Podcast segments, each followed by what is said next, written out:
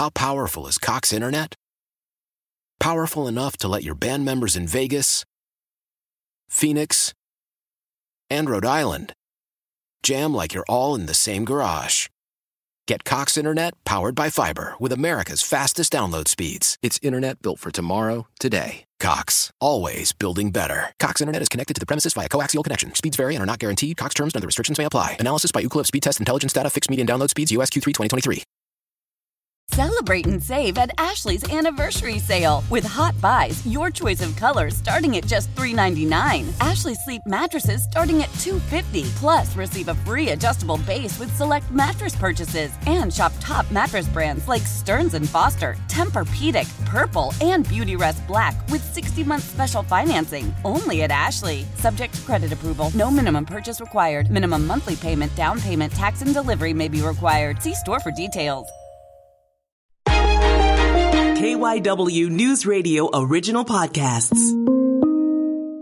A conversation about Valentine's Day chocolates in Philadelphia from a Philadelphia chocolate historian of sorts. Before it was Shane Confectionery and Shane Candies in 1911, the store had actually gone back to 1863 when there were other confectioners on site, the Dangler and Westcott days. What's popular in chocolate and what's timeless? Chocolate for thousands of years has been consumed traditionally as a beverage. It was ground with honey as a sweetener, and the nibs were ground into this sort of mortar and pestle, like a cocoa tea. This is a podcast about food in and around Philadelphia. That's a quick, delicious, flavorful bite. It was really hard for me to get into it. Stories from behind the kitchen. This is a wood burning oven from Italy. It is intense. And hear about quirky stuff too. Eat a pint of ice cream as quickly as you can and then resume the 5K.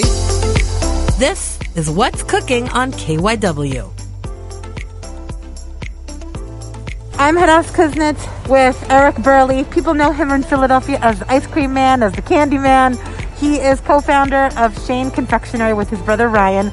And we're talking about all the chocolates for Valentine's Day. Now, before we get into the chocolates, the history, you have had to change a lot of things for COVID, right? COVID has really required us to pivot to the more online store model as well as our front doors have become takeout windows only. So customers are coming up to the front door and pre ordering and buying their chocolates at the holidays. Now, I understand though, you have a unique situation with your employees because you take the temperature checks. And then the first thing that hits you when you walk in the door is that smell of chocolate. You were just telling me if you can't smell it, Uh, you can't come in. You smell chocolate from, you know, the moment you walk in the door. So tell me a little bit about how COVID has changed how people shop for Valentine's Day. What you've noticed. So Valentine's Day traditionally was a one-day holiday, and that meant largely men who were unorganized and never planned ahead would come on uh, the 13th of February and buy their sweetheart a box of chocolates. However, COVID has meant a lot more self reflection and better planning on the parts of really all people. And so we're selling a lot more online and a lot of pre orders. I will say, too, Valentine's Day isn't just for romantics, it's a, it's a holiday of love and care. And we do want to remind people it's, it's, a, it's a way of giving gifts and showing love. One of the things I love about you is that you guys really you're here in the heart of historic Philadelphia and you really love the historical aspect of everything that you create. So, what can you tell us about chocolate from the beginning of Shane? Well, even further back, before it was Shane Confectionery and Shane Candies in 1911, the store had actually gone back to 1863 when there were other confectioners on site making wholesale and retail confections, the Dangler and Westcott days. And essentially, right in the middle of the Civil War, a candy building was being built and expanded. And so we like to keep that tradition going. And it, we are in the middle of a lot of change in Pennsylvania, America, and there's still demand for comfort foods and foods that remind people of what's good. Chocolate's one of those, and what's interesting about it is it actually helps your circulation system. I'm into our 90% chocolate bar, so less sugar but higher cocoa content, and it's just really good in the morning. It doesn't has some caffeine, but it's it's not quite as much. So I've been learning and figuring out how much chocolate, what kind of chocolate is best for me, and how do I want to use it. Wasn't chocolate what they used to drink in the morning? Wasn't that the drink of choice during colonial time? Chocolate for thousands of years has been consumed traditionally as a beverage. It was ground with honey as a sweetener, and the nibs were ground into this sort of mortar and pestle, like a cocoa tea. And then spices, including vanilla, would have been added, like with Montezuma and the Aztecs. They actually, when we opened the Shane confectionery in the back, we added a drinking chocolate cafe to tell some of that that history of how chocolate was consumed. And you can't really sell that nowadays with COVID, can you? You can just tell the stories. So the experience of drinking chocolate we've packaged in a couple of ways during COVID. One is called the hot chocolate bomb. Our hot chocolate bomb is titled the Incredibell. The Incredibell is a Liberty Bell shaped three-dimensional bell with marshmallows inside, and then you can hit that with hot milk at home. Or we just launched in store a very exclusive quart bottle of hot chocolate ready to serve. It's a returnable glass jar of hot chocolate. You just shake, you heat on the stove, and then you, you drink it. It seems like the chocolate bomb is the hot new thing these days. Yeah, we were doing the Incredibells before we even heard of the term hot chocolate bomb. And since that internet sensation, we're just riding that wave. We actually had to buy more molds for keeping up with it. And we're getting corporate and wholesale requests for the Incredibells. And it's a really special Philadelphia treasure. It's made with our bean to house bean to bar chocolate. And it's really, really delicious. Tell me about the the Shane's recipe book. I know that's a story people are, would be interested in hearing. Actually, the Shane recipe books that we were gifted after the Shane family passed the business along to us very recently, in fact, in the last two years, has a lot of work to be done. It's kind of like there are these archives and hundreds of pages that haven't been delved into, but they're old Encyclopedia Britannica type books that are filled with leather that's almost like falling apart from the 1920s. And there's treasures there that are just waiting to be discovered. We're looking to grow our chocolate works department. That means eventually being able to make our own panned goods like candied and cocoa powdered almonds and peanuts and things that you would buy like a snackable type of confection. So we're excited to see what they used to do and then how does that pair with the modern tastes. And so these are just pages and pages of old recipes, huh?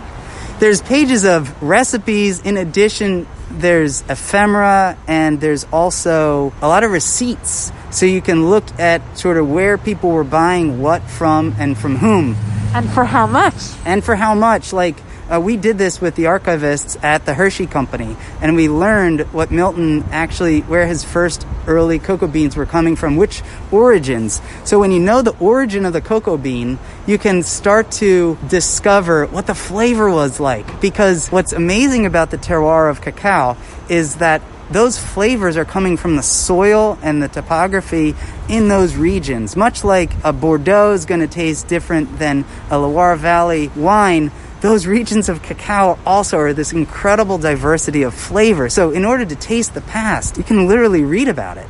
So, where did the chocolate in Philadelphia come from, and where does it come from today? So, we import cocoa beans through some direct trade, transparent sources. It's called Uncommon Cacao, is one of our sources that does this. Uh, we've got beans that come from Colombia. One of the beans that I was mentioning, a 90% chocolate bar, is from this small region that makes very almost buttery chocolate that doesn't need a lot of sugar to sort of overpower the bitterness. And that's just one origin. We've got Guatemalan beans that have more of a, a cocoa backdrop and we have beans that come in actually from we've had Thailand and Vietnam beans. We've worked with beans from Southeast Asia, and those have some really interesting fruity notes. Chocolate is not just a flavor, it's really a whole world of flavors. Where does the majority of our chocolate in America come from? The majority of American chocolate typically comes from a couple of small country that produce most of the conventional chocolate uh, that we think of. It's like Ivory Coast, West Africa. Because it has such a dominance in the chocolate market, the bigger companies, they blend their beans to the point where they really have simplified the, the flavor profile. So most chocolate that we think of has almost like a brownie. You think of brownie, that's what chocolate is, but it's much bigger than just a brownie. That would be like saying a red wine is a blackberry. Well, not all red wine tastes like blackberries. There's so many different types of red wine. It's a similar kind of world that we've just started to unpack in the last five years. And there's amazing craft chocolate makers out there in the country. We love to support and collaborate with cheese people and distillers and wineries and beer makers because really it's a craft movement that's very much about celebrating the terroir and the craft all in one. Now, I know that your thing here at Shane and at the Franklin Fountain is throwing it back to the olden days.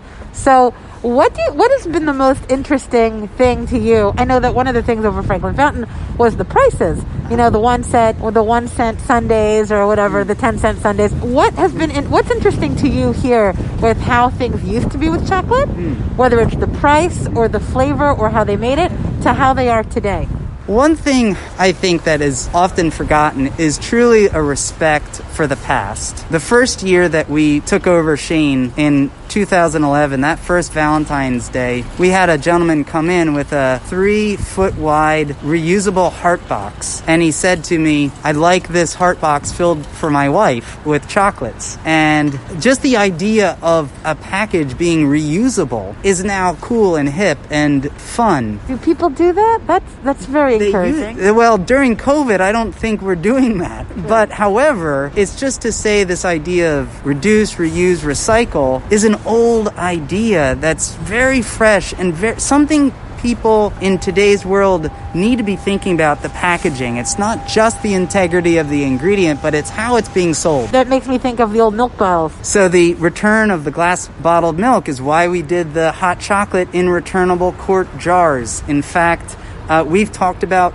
selling ice cream in our metal bowls for the neighborhood so that they can return the metal bowl. And so the world of packaging actually is very exciting to me, especially thinking about the environmental impact of what that means and uh, what else could be done. What's hot and new in chocolate these days? So we mentioned the hot chocolate bomb, the Incredibell. What's new in, in, in Shane has really been exciting new lines of confections. We've added CBD chocolate and CBD caramels, and those are now being connected with a local hemp farm, which is kind of a new venture for the chocolate works as well as the confectionery. CBD is, of course, got to be eaten and consumed at a proper quantity. Even if you overdosed on CBD, it's not going to put you into that uh, out of bounds realm. It may just really make you tired and you fall asleep and you wake up and you're fine. I've actually tried it in tea and chocolate, of course. And um, my wife loves the caramels, so she she's my taste tester. What what are the benefits of having like a CBD infused chocolate or confection? So similar to what cacao has with circulatory aids in in the blood uh, system, CBD basically is a relaxant and it reduces stress and helps you kind of be more relaxed. Not to be confused with THC, which is the psychoactive. Right, that's from a whole other plant as well in in in the world of botanicals. It's not from hemp. Got it. So, how do you foresee Valentine's Day different this year than any other year? Is it the way people are buying their chocolate? So this year, Valentine's Day actually is probably one of the strongest we've seen uh, historically at Shane, largely because it's been so much online st- store sales. We have a delivery service that we're doing every month from Shane and Franklin Fountain to the western suburbs where we're from, Delaware County, and we're going to next month be doing it here in Philadelphia. How do you foresee coronavirus changing the way we shop for candy and chocolate? People would buy them when they just kind of they would remember like walking by. Oh, let me get some chocolate because I see it in the window. Well, I think coronavirus has really questioned our communities and where we want to be associated with the communities that we shop. Certainly, supporting a local brand is, is one thing, but a lot, a lot of people are shopping based on their values that they want to be supporting. So we are sh- finding community outside of Philadelphia, not just the Philadelphia market for our confections. Hopefully, in the future, we'll be able to grow our community both inside Philadelphia and outside. What are some of the most important things that you want people to know about chocolate? I think one of the most important things people should know about chocolate is it's not sinful. There are so many ways to enjoy chocolate as a pleasure that can be part of a balanced lifestyle and diet that is not this thing that you um, only have uh, on occasion. And there are lots of ways to eat chocolate, right? So chocolate can live in so many forms. I mean, we did a, a, a chocolate beer collaboration with a local brewery. Um, you can have chocolate and cheese pairings. You can have a cocoa tea at home. You could do a, a hot chocolate bomb after sledding. You could have chocolate as a bonbon in a in a heart box for Valentine's Day. You can have chocolate ice cream. You can have a hot fudge brownie sundae with chocolate ra- raspberry and Rocky Road ice creams. The world of chocolate can find itself in baking and pastry arts. Chocolate croissants, one of my favorites. Chocolate donuts. I mean, we can go on here, Hadas, but enjoyment in the larger scheme of a healthy, balanced lifestyle. And it brings pleasure and happiness and delight in a time where we all need that. We want to support each other and show our love to each other. And chocolate really does make you feel good. How has chocolate evolved over the past, say, like 100 years? 1921 versus chocolate in Philadelphia 2021. So, chocolate has evolved. I think the number one person who changed that was Milton Hershey. He really changed the game for democratizing chocolate in Pennsylvania and America, where Americans were able to buy a five cent chocolate bar for almost 50 years. And he used Pennsylvania milk for that milk chocolate. So chocolate moved from an Aztec drink of cocoa and sweetened with honey to a milky, sweet, almost like a Starbucks like eating food. Very, very different. Now, we're sort of the air takers of that tradition and in Pennsylvania. And what we've done is we've tried to pull back on the sweetness, focus on the specificity of the origin, and just highlight the packaging and the brand experience that you get to have at home. Milton Hershey was a personal inspiration. Ryan wrote a book report in middle school about him. I dressed up when I was in fourth grade as Milton Hershey with a caramel cart and very excited about reenacting Milton Hershey as a child. And he had a soda fountain here in Philadelphia in the 1880s that also made in front of people bean bar chocolate bars. And it was amazing, this place. And the legacy that he left was so inspiring for my brother and I to do a soda fountain and then get to get into bean to bar chocolate and then to think about the ethics behind the sugar and the cocoa and the, the workers that we have. It's an amazing legacy, and I think we don't recognize that when we're in the CVS looking at a payday and we're, we're just sort of thinking that's just candy. There's nothing deeper about that, and there really is. Have you connected with the Hershey family being in your business?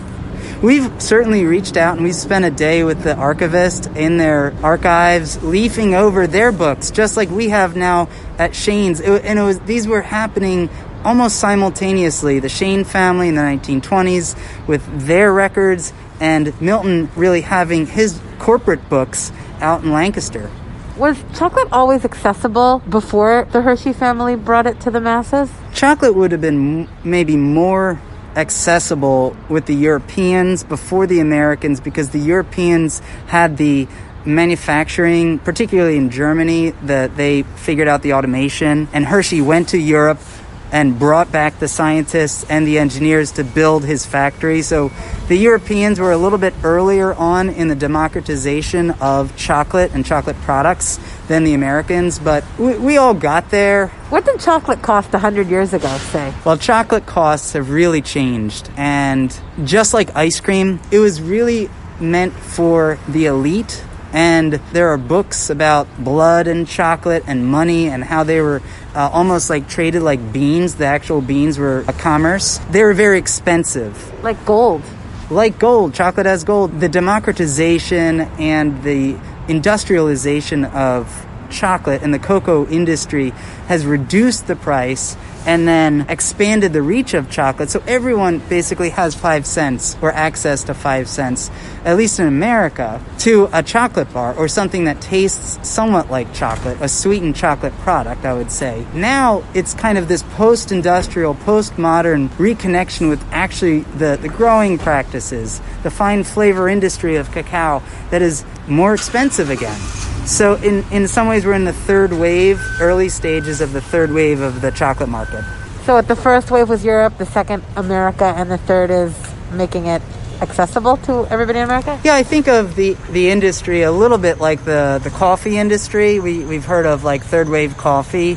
And the craft chocolate industry is that third wave. Like what you guys are doing here at Shane. So the craft movement is why we're not just a candy industry. We're part of the craft movement, so that's why we're connected to a, a community of beer artisans and whiskey distillers and artisan wine producers and cheese makers. We end up feeling part of a larger community of, of makers that frankly is just is more fun. We have we have more fun in the industry uh, but we have so much more to learn because we have so much to learn and apply from other industries into what we're already doing, whether it's a business model or how you do sponsorships or promotions, that it's never dull. There's never a dull moment unless your chocolate temper is, you're out of temper.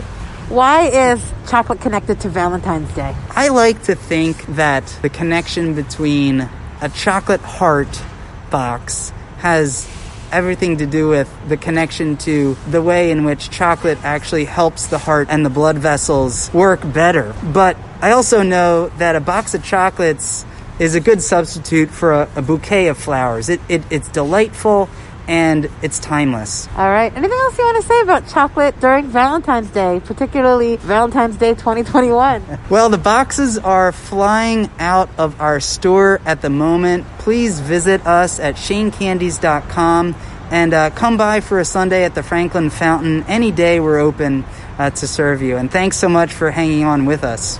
Is Franklin Fountain open? Franklin Fountain is open seven days a week. You're scooping? We are scooping ice cream. You can just come to our corner at 116 Market Street, and uh, we'd love to see you, see you and serve you.